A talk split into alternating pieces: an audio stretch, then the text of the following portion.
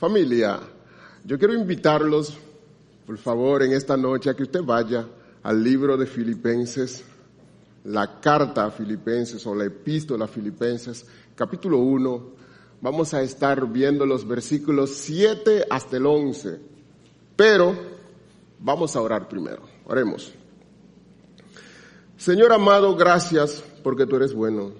Gracias porque tu misericordia es para siempre. Clamamos, mi Señor, que en este momento, donde nosotros vamos a sumergirnos en el estudio de tu palabra, la guianza de tu Santo Espíritu sea una realidad en medio de nosotros. Que podamos encontrar en ella todo el alimento espiritual que necesitamos, mi Señor.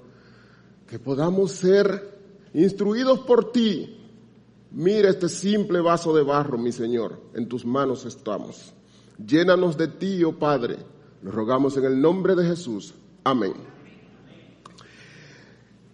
La última vez que estuvimos hablando con ustedes acá en este auditorio, estuvimos analizando el versículo 6 de Filipenses 1 que dice, literalmente, estoy convencido precisamente de esto, que el que comenzó en ustedes la buena obra, la perfeccionará hasta el día de Cristo Jesús. Y ahí estuvimos hablando, analizando sobre la preservación de los santos. No sé si algunos recuerdan que ahí vimos que también se puede usar la perseverancia de los santos.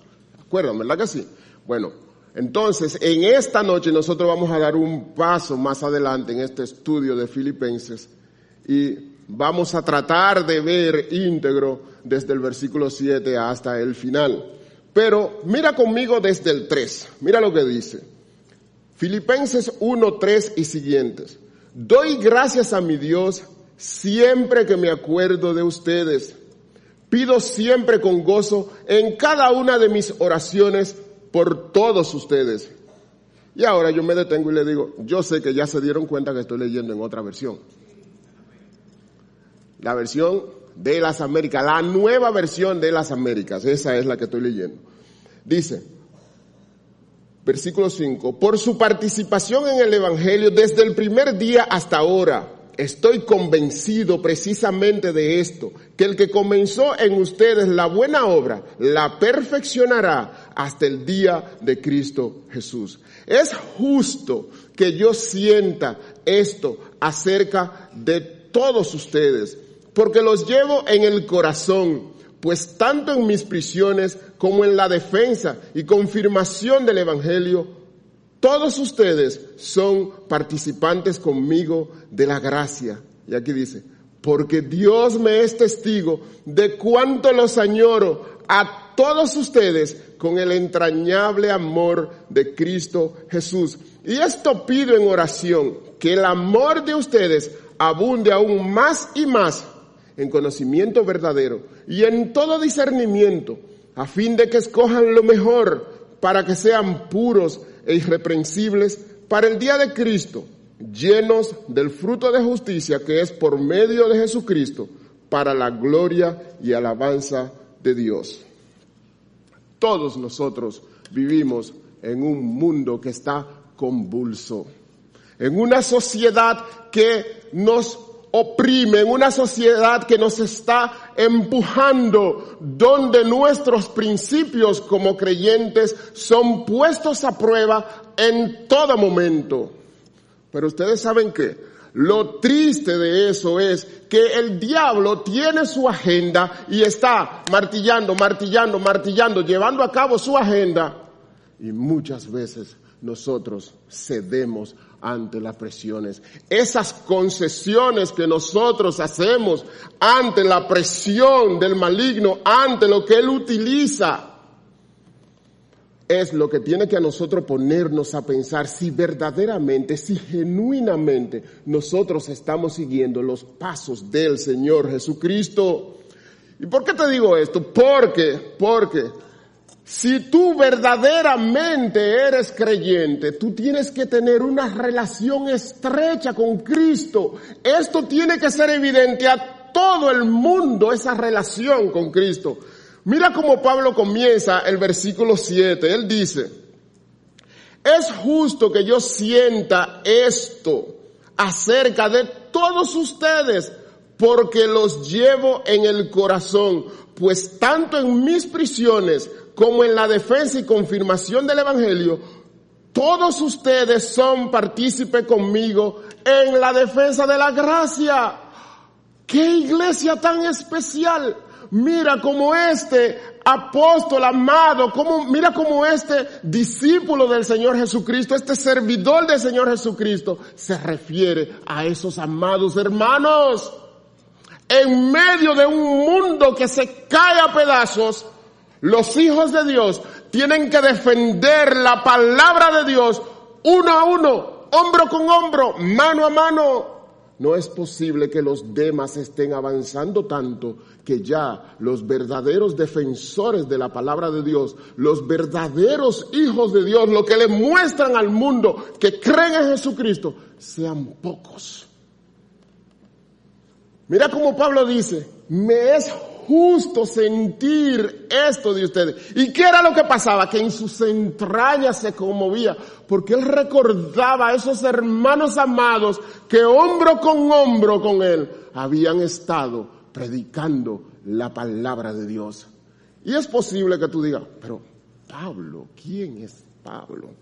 Si tú viste en el pot que se envió, el título de la prédica es Pablo ora por los filipenses. ¿Quién es Pablo? Bueno, si tú quieres ver la transición Saulo-Pablo, tú tienes que ir a Hechos 16 para que veas esa transición. Pero yo quiero llevarte a un texto específico para que veamos un poquito del currículum de Pablo. Vete a 2 Corintios 11, 16 al 29.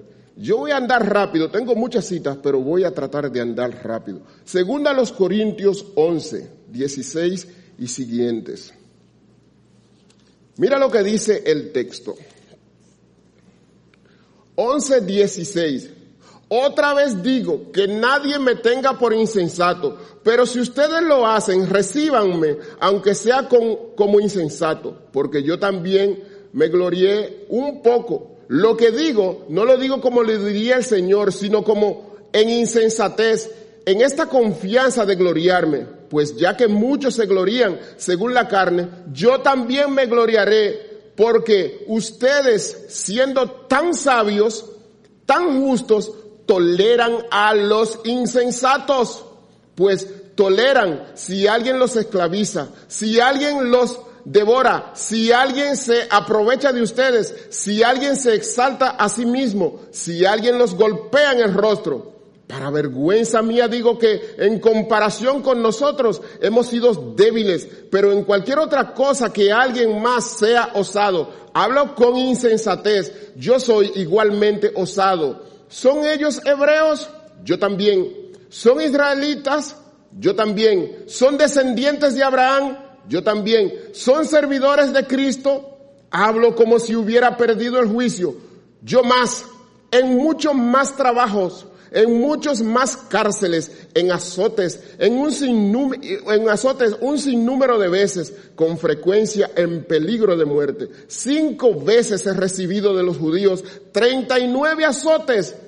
Tres veces he sido golpeado con vara. Una vez fui apedreado. Tres veces naufragué y he pasado una noche y un día en lo profundo, con frecuencia en viajes, en peligros de ríos, en peligros de salteadores, peligros de mis compatriotas, peligros de los gentiles, peligros en la ciudad, peligros en el desierto, peligro en el mar, en, entre falsos hermanos, en trabajos y fatigas, en muchas noches de desvelo, en hambre, en sed, en frecuencia sin comida, en frío y en desnudez, además de tales cosas externas, está sobre mí, está sobre mí la presión cotidiana de la preocupación. ¿Por qué? Por todas las iglesias. Una de esas iglesias, los filipenses. Una de esas iglesias, iglesia de convertido a Cristo, está en el corazón de todos sus líderes Pablo tenía un currículum que mostrar, sí. Él tenía monumentos en su cuerpo que podían evidenciar una persona que se estaba gastando por la obra de Cristo, sí. ¿Tenía él razones para sentir tanto gozo por esos hermanos que predicaban el Evangelio? Sí. La pregunta es, la pregunta es, amados, y si el Señor Jesucristo, que es mayor que Pablo, que, tienes, que tiene monumentos mayores que el apóstol Pablo, se refiriera a cada uno de nosotros en una oración específica, ¿cómo lo haría? ¿Cómo lo haría? Estaría lleno de gozo, regocijado por cómo nosotros mostramos al mundo que somos seguidores de Cristo, seguidores de Él. Miren, miren, la pertinencia de esto es que esto le sirve, este sombrero le sirve tanto al más pequeño, tal vez ese niño que está ahí, como al más adulto. No me vengan con ese profesionalismo cristiano. No, todos estamos llamados a mostrarle a Cristo al mundo, pero un Cristo cercano, un Cristo cercano, un Cristo cercano. Mira cómo dice Pablo. Versículo 7, es justo que yo sienta esto acerca de todos ustedes porque los llevo. ¿Dónde? En el corazón. Ustedes son una iglesia amada. Ustedes son un, un grupo de hermanos que han estado conmigo paso a paso, lucha tras lucha, vez tras vez. Han estado conmigo ahí, sudor tras sudor. ¿Qué es lo que carga el corazón de, uno muchas veces? ¿Saben qué es lo que carga el corazón de uno muchas veces? Es que los hermanos quieren ser hermanos el domingo, el domingo en la mañana, el miércoles no tanto, el sábado impíos. No, tú no estás llamado a eso, tú no estás llamado a eso. El Señor Jesucristo te llamó a ti a vivir una vida íntegra delante de Él. Eso fue que Él te llamó. Tú quieres entrar en ese santuario, tú tienes que vivir una vida, un evangelio que sea digno, digno del llamamiento que has recibido. Versículo 8. Pero antes, te leeré ese texto, versículo 7, en la nueva traducción viviente, que lo tengo aquí copiado para ti. Está bien que sienta estas cosas por todos ustedes, porque ocupan un lugar, oye, porque ocupan un lugar especial en mi corazón. Cuánta ternura, wow. Participan conmigo del favor especial de Dios, tanto en la prisión como al defender y confirmar la verdad de la buena noticia. Wow, qué privilegio. Pablo reconoce ese privilegio tan grande que es anunciar el Evangelio. Ese Evangelio admirable, anunciarlo a los que no conocen a Cristo. Es un privilegio tan grande que él dice, ustedes comparten conmigo ese privilegio. Y yo a ustedes lo tengo en un lugar especial en el corazón. Y, y ese es mi deseo que cada uno de ustedes tenga un lugar especial en el corazón de Cristo. Un lugar especial en ese corazón. Versículo 8 dice, porque Dios me es testigo de cuánto los añoro a todos con el entrañable amor de Cristo Jesús. Y tú dirás, wow, qué amor. ¿Cuál es ese ejemplo de amor que dejó nuestro Señor Jesucristo? ¿Cuál fue ese ejemplo de amor que dejó nuestro Señor? Miren, en una ocasión, el Señor Jesucristo, oye, ¿quién, ¿de quién te estoy hablando? El Señor Jesucristo llegó, agarró y se puso un delantar. Agarró un balde con agua y cogió par de, vamos a decir, toallas y comenzó a lavarle los pies a sus discípulos. Si yo, si yo que soy el maestro y el Señor, os lavé los pies, ejemplo os he dado. Pero ¿cómo, cómo que somos nosotros con los hermanos? Hay, un, hay una frase que dicen por ahí los impíos, si tú quieres conocer el corazón de un hombre, dale poder. Qué terrible que eso tenga que mencionarse entre los creyentes. Personas que porque tienen cinco años en el, en el cristianismo, seis años, diez años, quince años, veinte años, treinta años, se creen superiores a los demás. Es un error. Es un error. Todos somos iguales a los pies del Señor Jesucristo. Todos, todos estamos llamados a mostrar ese Cristo humilde, tierno, amoroso, que tenía un plan concreto con todas las almas, ganarlas, ganarlas. Y aquí yo tengo que mirar atrás y acordarme del, del, ayuno que tuvimos ayer, cuando, cuando nuestro pastor lapidariamente dijo, esta es la última, la última sección, vamos a estar orando, ya están despedidos, ustedes pueden marcharse. ¡Pum! Me golpeó. ¿Ustedes saben por qué? Mi corazón se quería quedar.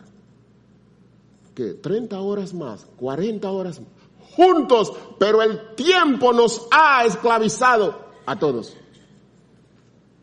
Nosotros necesitamos volver nuestros ojos al Señor Jesucristo para despegarnos un poquito de este mundo y enfocarnos en Él, para tener corazones humildes como el Señor Jesucristo, humildes como Él. Vaya a Filipenses 3, 8 al 10 conmigo, por favor. Filipenses 3, 8 al 10. Mira cómo dice el texto aquí, el apóstol. Y aún más, yo estimo como pérdida todas estas cosas, todas las cosas en vista del incomparable valor de conocer a Cristo Jesús, mi Señor, por el que lo he perdido todo y lo considero como basura a fin de ganar a Cristo y ser hallado en Él, no teniendo mi propia justicia, una justicia derivada de la ley, sino la que es por la fe en Cristo Jesús la justicia que procede de Dios sobre la base de la fe y conocerlo a Él, el poder de su resurrección y la participación de sus padecimientos, llegando a ser como Él en su muerte, a fin de llegar a la resurrección de entre los muertos. Mire ese versículo 8 una vez más, luego de ver aquel, dice, porque Dios me es testigo de cuánto los añoro a todos con el entrañable amor de Cristo. Para Pablo era algo primordial tener en el centro de ese corazón suyo al Señor Jesucristo y mostrarlo al mundo. Y él amaba de esa forma a los filipenses. Y la pregunta es, y la pregunta es, amados, ¿y somos nosotros así como el Señor Jesucristo, tan tierno, tan humilde con las personas que nos rodean? Tenemos en un alto estándar las almas de los impíos que nos rodean, que hacemos un plan para ganarles como veíamos ayer. Estamos preocupados por ellos. ¿Cuál es el aroma que vamos desprendiendo por la calle? ¿El aroma de Cristo o el aroma de impíos? Pablo quería ganar al Señor Jesucristo por sobre todas las cosas. ¿Tú sabes por qué? Porque el mayor ejemplo de humildad y de entrega lo hizo el Señor Jesucristo. Se despojó. ¿Por quiénes? Por ti, por mí, por todos nosotros. Pero venimos y nos sentamos en la iglesia como los generales, como que creemos que somos la gran... Delante del Señor todos somos iguales. Y todos estamos llamados a vivir una vida de humildad delante de Él. Todos. Todos. Entonces, ¿cómo es posible que tú puedas venir el domingo en la mañana y sentarte ahí a recibir del néctar de la palabra de Dios y luego quedarte en tu casa el domingo en la noche y luego quedarte en tu casa el miércoles en la noche porque tú quieres hacerlo. Y tú dices que tú amas al Señor Jesucristo. Hipócritas. Porque tú, tú dices que tú amas al Señor. Tú eres un hipócrita. No, no, no me venga con ese cuento. Tú dices que amas al Señor Jesucristo. Tú dices que amas. Mira el versículo 9 y ahí es donde comienza a despegar el avión. Versículo 9 dice, Y esto pido en oración. ¿Y esto pido cómo? En oración. Pablo ora por los filipenses. El primer elemento. Que el amor de ustedes abunde aún más y más en conocimiento verdadero y en todo discernimiento. Y debo decirte que este es el corazón de la prédica de hoy. Todo lo demás fue una simple introducción. Te lo voy a leer en la nueva traducción viviente, ese versículo 9.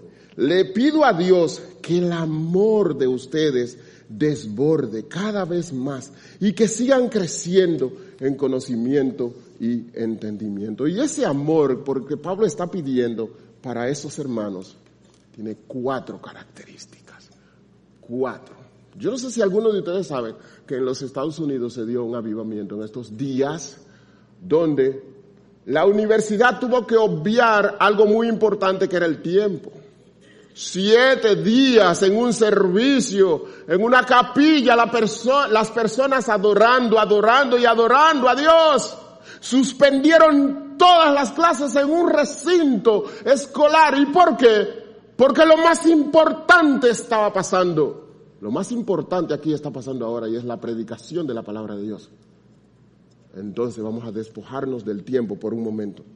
¿Cuáles son las características de ese amor que Pablo está pidiendo para los filipenses?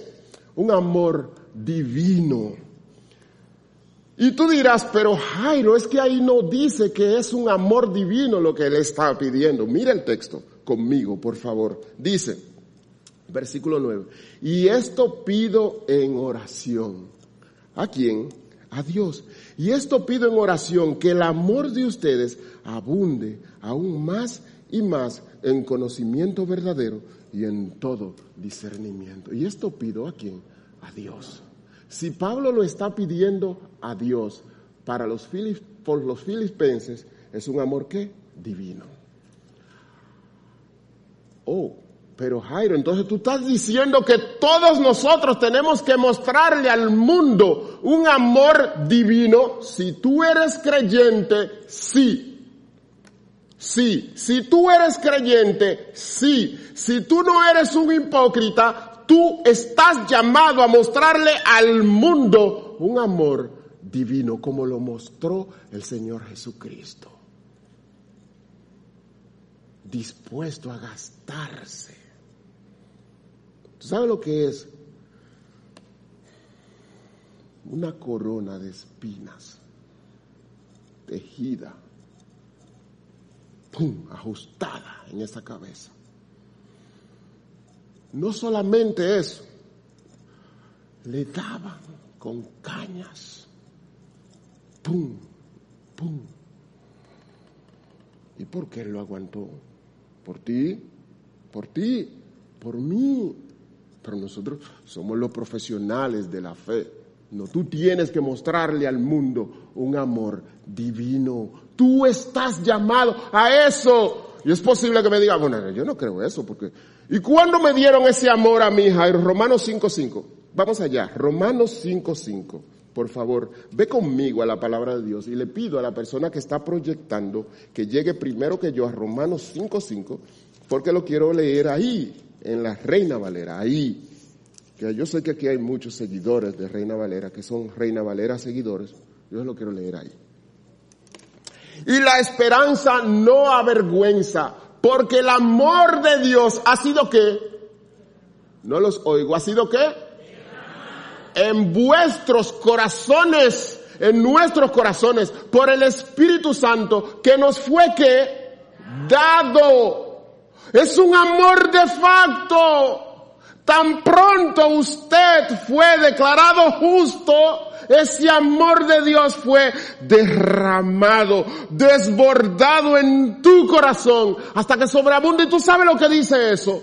Que tú no tienes excusa, no tienes ninguna excusa para ir por el mundo mostrando que tú eres un soberbio, un arrogante, una persona que hace lo que él quiere. No, usted si se llama cristiano está llamado a vivir una vida que le dé gloria y honra a Dios. Otro texto, Primera de Juan 4:19. Primera de Juan 4:19.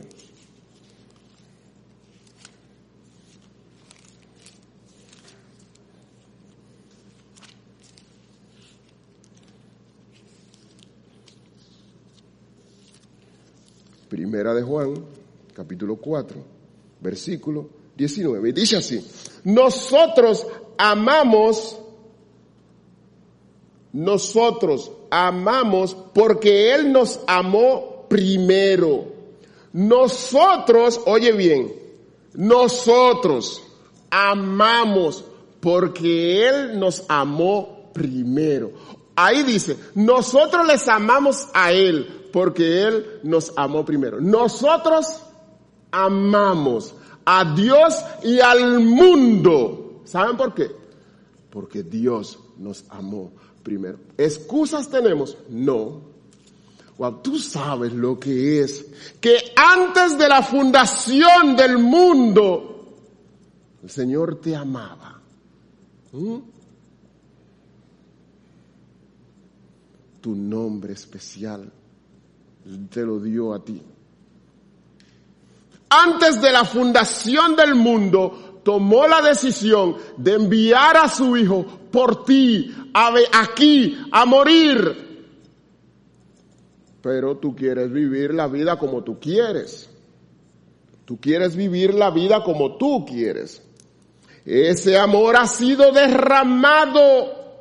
Esto demuestra que no tenemos excusas delante de Él. Si tú creías que no podías mostrar ese amor, estás engañado. Todo aquel que se llama cristiano está llamado a evidenciar a todo el mundo ese amor. Todo aquel que se llama cristiano.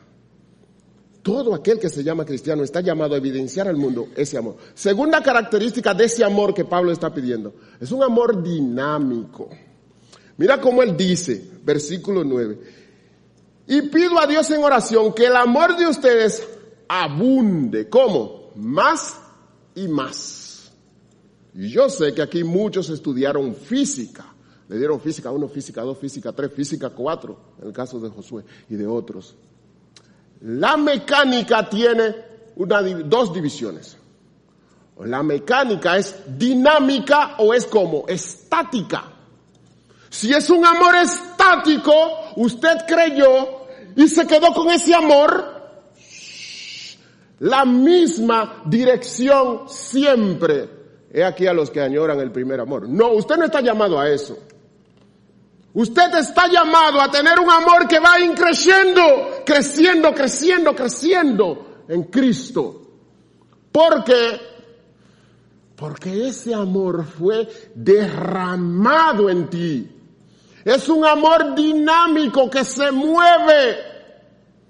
No es un amor estático.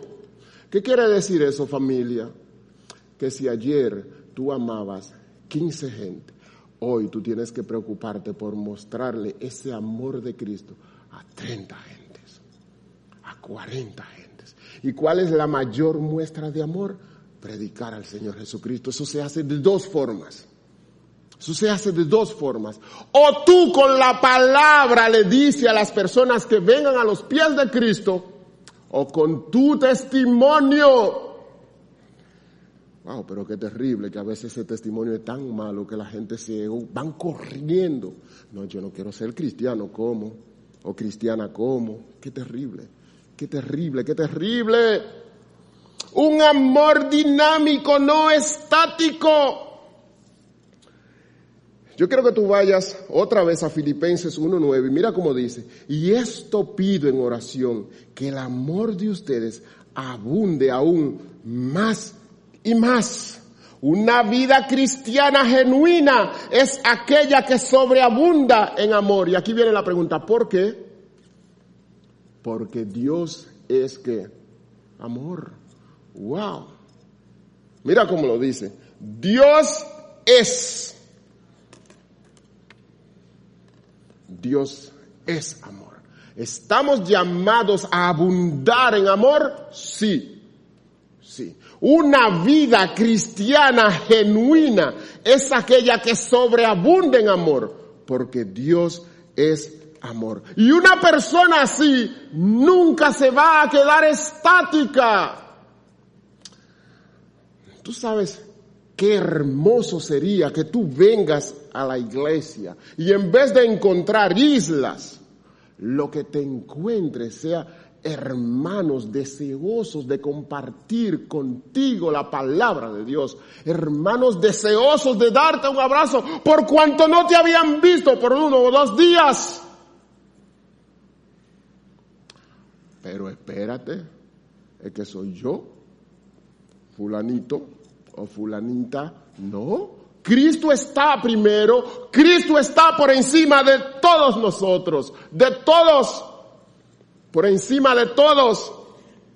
Un amor dinámico, todos estamos llamados a mostrar ese amor dinámico. Y tú me dirás, pero Jairo, ¿y dónde yo encuentro un modelo de ese amor dinámico, un amor sacrificial, un amor único? Vete a Juan 13, 14 al 17. Por favor, Juan 13, 14 al 17. Juan 13, 14 al 17. Yo quiero que tú veas aquí la ternura. Wow. Mira, mira, mira a Cristo. Mira cómo Él lo hace. Juan 13, sí, yo estaba en Juan 17. Juan 13, 14 al 17. Dice la palabra del Señor así. Pues si yo el Señor y el Maestro les lavé los pies, ustedes también deben lavarse los pies unos a otros, porque les he dado ejemplo para que como yo los les he hecho, también ustedes lo hagan. En verdad les digo que si un, que un siervo no es mayor que su Señor, ni un enviado es mayor que quien lo envió. Si saben esto, serán felices si lo practican.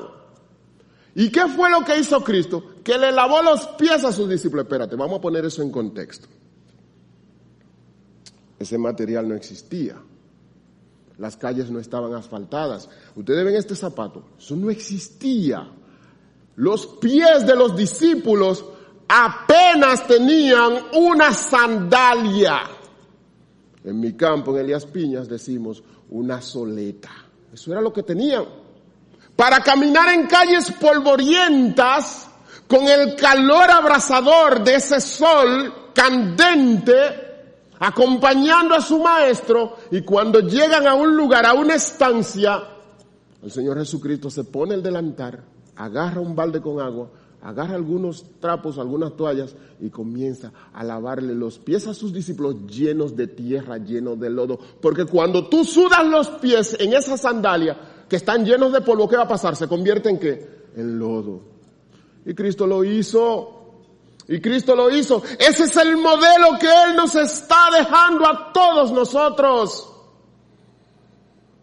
Un amor sacrificial. Verdaderamente Cristo quería que nosotros, sus discípulos, vayamos por este mundo viviendo una vida diferente. Más que todos esos regalitos que se mandaron hace que cinco días o cuatro días, cuatro días.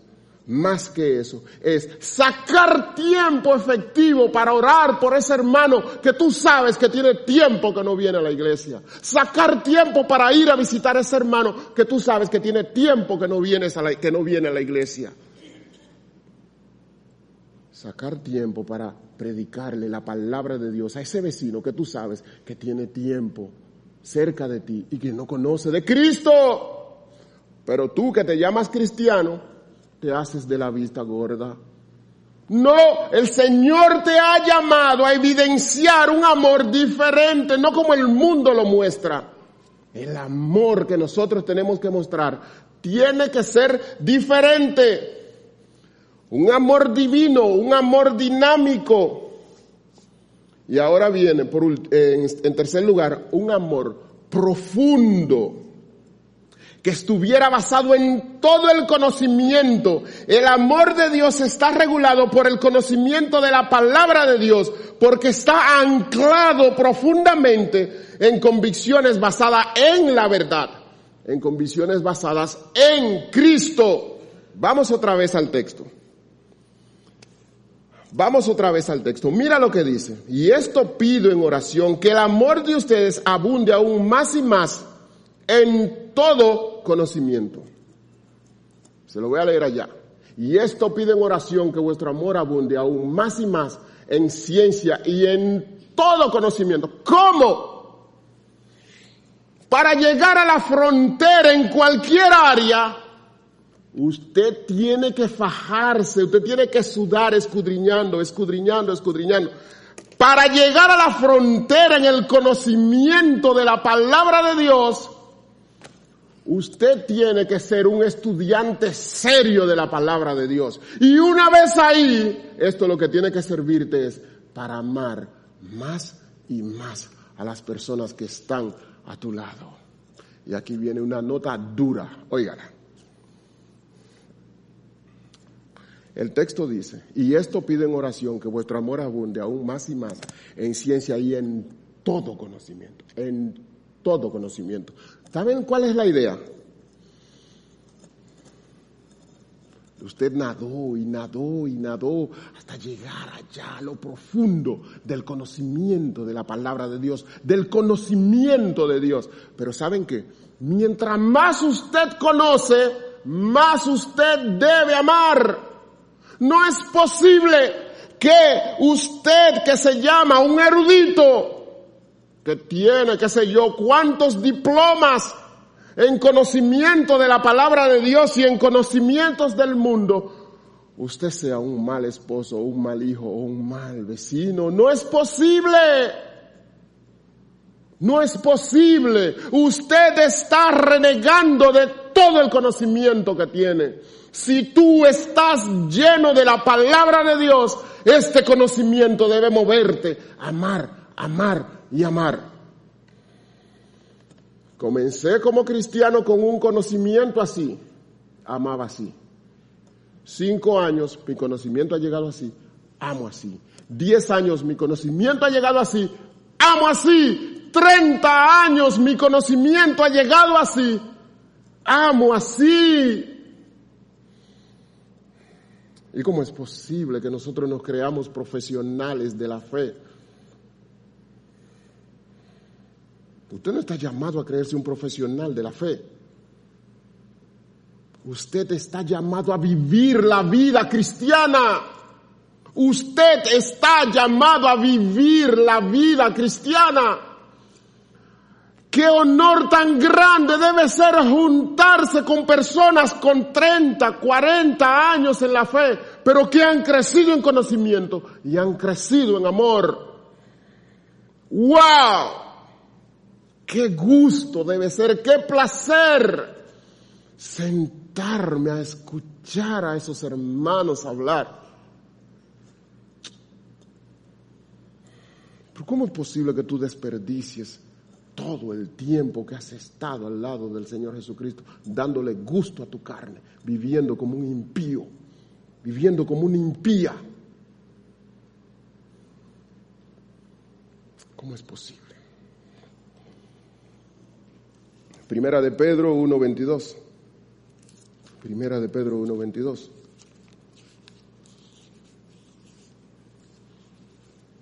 Primera de Pedro, primera carta del apóstol Pedro, capítulo 1, versículo 22.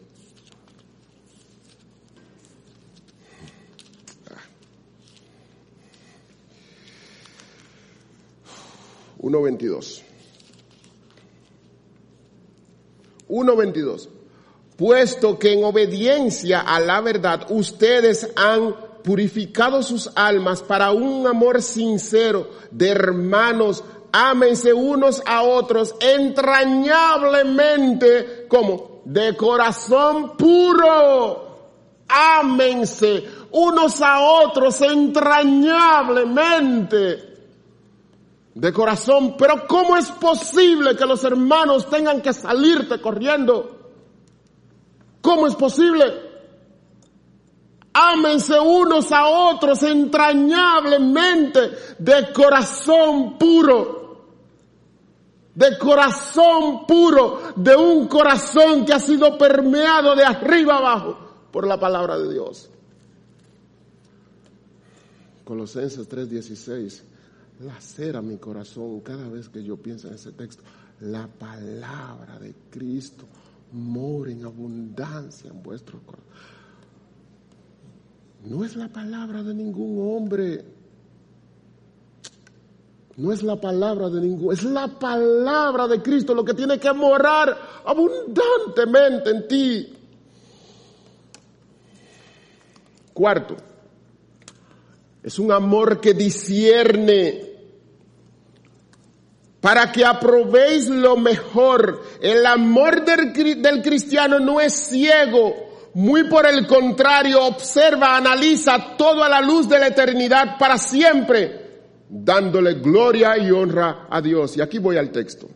Y esto pido en oración que el amor de ustedes abunde aún más y más en conocimiento verdadero y en todo que discernimiento, en todo conocimiento, dice la reina Valera. En todo discernimiento. Es una persona que llegó a los pies del Señor Jesucristo, las situaciones llegan a su vida, pero Él se detiene y él analiza. Y él mira aquí y mira allá. Pero tú sabes por qué. Porque es una persona que tiene la mente de Cristo. Y él quiere hacer aquello que le da gloria y honra a Dios. No es una persona que tiene un resorte. Para vivir pecando, dándole gusto a su carne. No. Es una persona que analiza las cosas, que discierne, por cuanto él piensa más colectivamente que individualmente. ¿Y cómo es posible que yo voy a dar tan mal testimonio sabiendo yo que la sangre de Cristo se derramó por mí? No, yo tengo que pensar en los demás. Pablo está pensando en esos hermanos, orando por ellos, para que tengan ese tipo de amor un amor que discierne, un amor que se puede parar en la encrucijada y decir, esto es lo que el mundo me está presentando como bueno, esto es lo mejor. Esto es lo mejor, me voy por ahí, porque eso es lo que le da gloria y honra a Dios. Vamos a suponer un escenario X, sencillo, un escenario X sencillo. Usted tiene dos hijos o tres hijos pequeños que están viendo una serie X o Y Llegó un momento en que este mundo, los hijos suyos están viendo una serie de Disney. Y ellos están viendo esa serie para niños. Y llegan dos personas del mismo sexo en la serie y se están besando. ¿Qué debe pasar? Que usted que tiene un corazón, un amor que discierne, que usted quiere lo mejor para sus hijos. Espérate, mira. Eso es lo que está mostrando al el mundo. Esa es la agenda del mundo. Nosotros seguimos la agenda de Dios. Eso está mal. Bíblicamente aquí se acabó la serie. Vamos a buscar algo que le dé gloria y honra a Dios. No es necesario ver tanta televisión. Vamos a cantar himnos. Vamos a leer la palabra. Vamos a salir a evangelizar. Hay tantas cosas que hacer que le dan gloria y honra. Tú sabes que tú puedes pasar dos horas hablando con tus, con tus hijos simplemente de la palabra de Dios, compartiendo textos aquí, allá, papi, mira, y este, y tú sí, mi hijo, mira este, mira aquel. Pero papi, ¿y cuál sería un texto paralelo? Si tus hijos han sido entrenados en el conocimiento de la palabra de Dios, dos horas es poco. Dos horas es poco. Pero te estás dejando llevar por la agenda de este mundo. ¿Cuál es la agenda que tú tienes para el corazón de tus hijos? ¿Cuál es la agenda que tú tienes para el corazón de tus hijos? Para que aprobéis lo mejor para que aprobéis lo mejor. Y voy a poder pedir que me proyecten otra vez el texto. Y esto pido en oración, que el amor de ustedes abunde aún más y más en conocimiento verdadero y en todo discernimiento. Y aquí viene el versículo 10. Para que aprobéis lo mejor. Yo sé que muchos de ustedes saben un contraejemplo de todo lo que hemos visto ahí. Nuestra sociedad fue sacudida por una persona que estaba llamado a guiar, a amar, a instruir a sus estudiantes y él escogió el camino de matar a un estudiante. En 30 años de educador nunca me había sentido tan indignado. Nosotros no estamos llamados a eso. Los maestros estamos llamados a ver nuestros estudiantes como hijos, como hijos. No son mujeres, no son hombres, son hijos. Ah, pero también el mundo nos ve a nosotros como maestros de la fe. Cuando ellos necesitan un consejo, donde quienes vienen, donde nosotros. Entonces, ¿cómo es posible que nosotros le demos tan mal testimonio al mundo? Estamos llamados a amar a esas personas, a predicarle el Evangelio, a nosotros estar llenos de la palabra de Dios. Que cuando se acerquen a ti buscando un consejo genuino, lo que salga de ti sea ese aroma que se desprende de este libro. No siempre vas a tener la Biblia contigo. Si te puede quedar el celular o si te puede quedar la Biblia física, pero si tu corazón está lleno de la palabra de Dios, de tu interior correrán ríos de agua viva para que esa persona venga y beba y de su interior también corran ríos de agua viva. Ríos de agua viva. Yo quiero que llegues conmigo al versículo 10. Estoy terminando. A fin de que escojáis lo mejor para que seáis puros e irreprensibles. Y aquí llegamos a una parte del texto que si se quiere es la parte más fuerte aunque breve. Wow, Pablo está orando en pocas palabras que los filipenses sean dotados por el Señor de la capacidad de ser íntegros, de ser puros. Señor, ¿quién puede entrar? Si usted mira, ahí dice Salmo 15, no lo van a ver, pero yo lo tengo en las notas. Salmo 15. Señor, ¿quién puede entrar en tu santuario para adorar? Señor.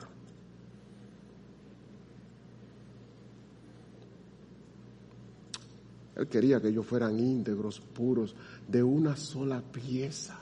Hombres y mujeres que si te dicen por el frente, mira, yo soy creyente, yo amo al Señor Jesucristo, tú puedes abrirle el corazón y en el centro vas a encontrar al Señor Jesucristo. Señor, yo quiero entrar. Vamos a ese Salmo 15. Lo voy a leer brevemente, unos versículos. Ese Salmo 15 que cantábamos ahorita, todos cantábamos, algunos levantábamos las manos. La pregunta es si somos íntegros. Señor, ¿quién habitará en tu tabernáculo? ¿Quién morará en tu monte santo? El que anda en integridad y obra justicia y habla verdad en su corazón, el que no calumnia con su lengua, el que no hace mal a su prójimo. Usted puede ir contando hasta el versículo 5 y usted va a encontrar 10 características en ese texto. 10, igual que el decálogo que usó el Señor Jesucristo para enseñarnos a orar. Y si usted se va al Salmo 23, también lo puede comparar. Entonces, tú quieres entrar y estar en comunión con Dios, en una comunión estrecha con Dios.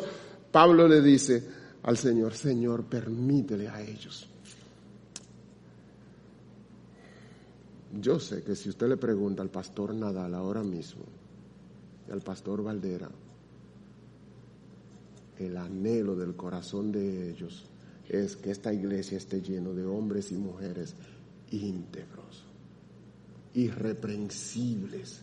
Esa no es una cualidad que se le exige solamente a los líderes, no, a todos los hermanos. Usted tiene que ser íntegro delante de Dios. Usted dice que es cristiano, viva como un cristiano. Usted dice que ama al Señor, viva como tal viva como tal. Colosenses es el texto más fuerte en este acápite. Colosenses 1, 9 al 11. Si a mí me preguntaran cuál es uno de mis libros favoritos, donde, donde yo más me deleito, porque me pone en evidencia la cristología de este libro es tan diáfana, que ahí es donde yo me veo como tan pecador como soy pero me encanta ver a Cristo en su esplendor. Y es aquí donde, donde está el Señor Jesucristo así descrito. Filipenses 1, 9 al 10, 9 al 11, perdón. Mira cómo dice la palabra, 9 al 11, Filipenses 1, 9 al 11. Por tal razón, también nosotros, desde el día que lo supimos, no hemos cesado de orar por ustedes pidiendo que sean llenos del conocimiento de su voluntad en toda sabiduría y comprensión espiritual, para que anden como es digno del Señor, haciendo en todo lo que le agrada, dando fruto de toda buena obra y creciendo en el conocimiento de Dios. Rogamos que ustedes sean fortalecidos con todo poder, según la potencia de su gloria, para obtener toda perseverancia y paciencia con gozo. Y aquí donde yo tengo que detenerme.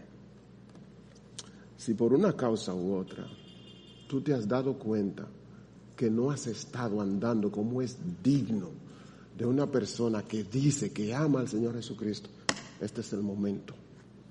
Este es el momento propicio para que así como se derramó ese amor de Dios en tu corazón cuando creíste, tú le digas, Señor, mira, yo he sido un indigno hasta ahora. Yo no he llevado la cruz de Cristo como yo debo llevarla. Perdóname, yo quiero vivir para darte gloria y honra a ti. Yo quiero que este día marque un antes y un después, porque yo necesito de la guianza de tu Santo Espíritu para vivir una vida que te dé gloria y honra a ti, Señor. Límpiame, Señor. Permíteme, Señor, ser digno de ese llamamiento de Cristo. Yo quiero ser diferente, Señor. Yo quiero ser diferente. Yo no quiero seguir viviendo en la vanidad de mi mente, Señor. Yo quiero mostrarle al mundo a Cristo, Señor. Yo quiero mostrarle al mundo a Cristo. Yo quiero tener esa humildad de Cristo. Yo quiero tenerla, Señor. Yo quiero ser diferente, Señor. Es tu tiempo. La vida que yo estoy viviendo ahora es tu tiempo, Señor. Yo necesito congregarme en todos los servicios. Yo tengo que estar ahí con los hermanos, Señor. Yo quiero ser diferente. Yo quiero ser diferente, Señor. Yo quiero ser diferente, Señor. Para vivir como es digno del reino de Dios, tenemos que ser íntegro depender en todo momento del Espíritu Santo, quitar de nuestras vistas los hombres, quitar de nuestras vistas este mundo, la feria de, la vanidad y fijar nuestra atención en el Señor Jesucristo. Fijarla. Así. Un enfoque en Cristo. Si a mí me pidieran que haga un enfoque en una persona especial ahora mismo de lo que están aquí, claro que yo voy a mirar a mi esposa y que yo me, pum, puedo durar 100 horas enfocado en ella. Mi esposa, mía, de mi propiedad.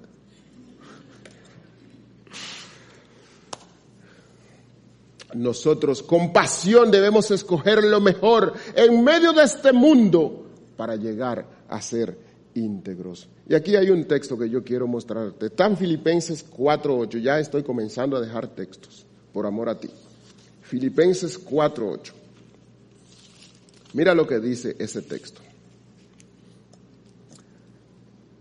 Por lo demás, hermanos, todo lo que es verdadero, todo lo digno, todo lo justo, todo lo puro, todo lo amable, todo lo honorable, si hay virtud alguna, si algo digno de alabanza, en esto que pensad. Tú quieres vivir una vida digna. Llénate del Señor Jesucristo. Llena tu mente de la palabra de Dios. Esa galería es preciosa. Tú la puedes seguir hasta el versículo 13. Mira, vamos a leerte el 13 para que tú veas. Filipenses 4. Te voy a seguir leyendo desde el 8. Por lo que también han aprendido, han aprendido y recibido y oído y visto en mí, esto apliquen y el Dios de paz estará con ustedes me alegré grandemente en el Señor de que ya al fin han reavivado su cuidado para conmigo. En verdad, antes se preocupaban, pero les faltaba la oportunidad. No me hable, no que hable porque tenga escasez, pues he aprendido a contentarme cualquiera que sea mi, situación. El apóstol Pablo está absorto en esos hermanos que lo amaban y que él los amaba todo lo justo, todo lo puro, todo lo digno. No lo digo porque tenga escasez.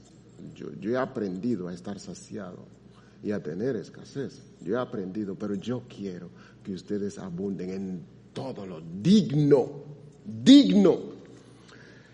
Si tú fuiste en alguna ocasión a Romanos 5.1, tú te diste cuenta que el Señor te declaró justo. Ahora, ya que tú fuiste declarado justo, tú tienes que abundar en amor más y más y mostrarle al mundo una vida íntegra delante de toda esa nube de testigos que tenemos. Vamos otra vez a Filipenses, el versículo 10. A fin de que escojan lo mejor para que sean puros e irreprensibles para el día de Cristo. Para el día de Cristo. ¿Saben qué día es que se está refiriendo ahí Pablo? Ese día donde el Señor Jesucristo va a poner a unos a la derecha y a otros a la izquierda. Y tú sabes qué es lo que va a pasar en ese día, que lo estudiamos en Mateo. Por lo que el Señor Jesucristo va a reclamar, no es por nada que le hayamos hecho a Él, es por cosas que nosotros hayamos hecho entre sus hermanos. ¿Y cuándo lo hicimos? Cuando a uno de estos pequeñitos lo hiciste. No es por obra, lo sé, es por fe, pero muéstrame tu fe por andar en las obras preparadas de antemano por Dios. El versículo 11, que es el final, dice, llenos del fruto de justicia que es por medio de Jesucristo para la gloria y la alabanza de Dios. Y aquí yo tengo que hacer un paralelismo. Llenos del fruto de justicia. Quiere el Señor permitir que todos los hermanos de ICC estén llenos, más el fruto de justicia es amor, gozo, paz, paciencia, benignidad. Contra tales cosas, mansedumbre, templanza, contra tales cosas no hay ley. Entonces, si tu vida está llena de ese fruto del Espíritu, entonces Jairo no va a venir aquí con una prédica tan fuerte. Pero no fue Jairo, fue el Espíritu Santo que la trajo para todos nosotros. Vamos a orar. Oremos. Señor amado, aquí estamos, tus hijos, clamando, oh Padre, que tú nos permitas estar en el corazón de nuestro Señor Jesucristo, así como estaban los filipenses en el corazón de Pablo. Que tú permitas, mi Señor, que cuando el Señor Jesucristo esté intercediendo por todos nosotros, sea para que nosotros mostremos al mundo ese amor que una vez fue derramado en todos nosotros. Gracias Señor por habernos permitido abrir tu palabra, siendo nosotros simples vasos de barro. Todo esto lo rogamos en el nombre de Jesús. Amén. Que el Señor les bendiga.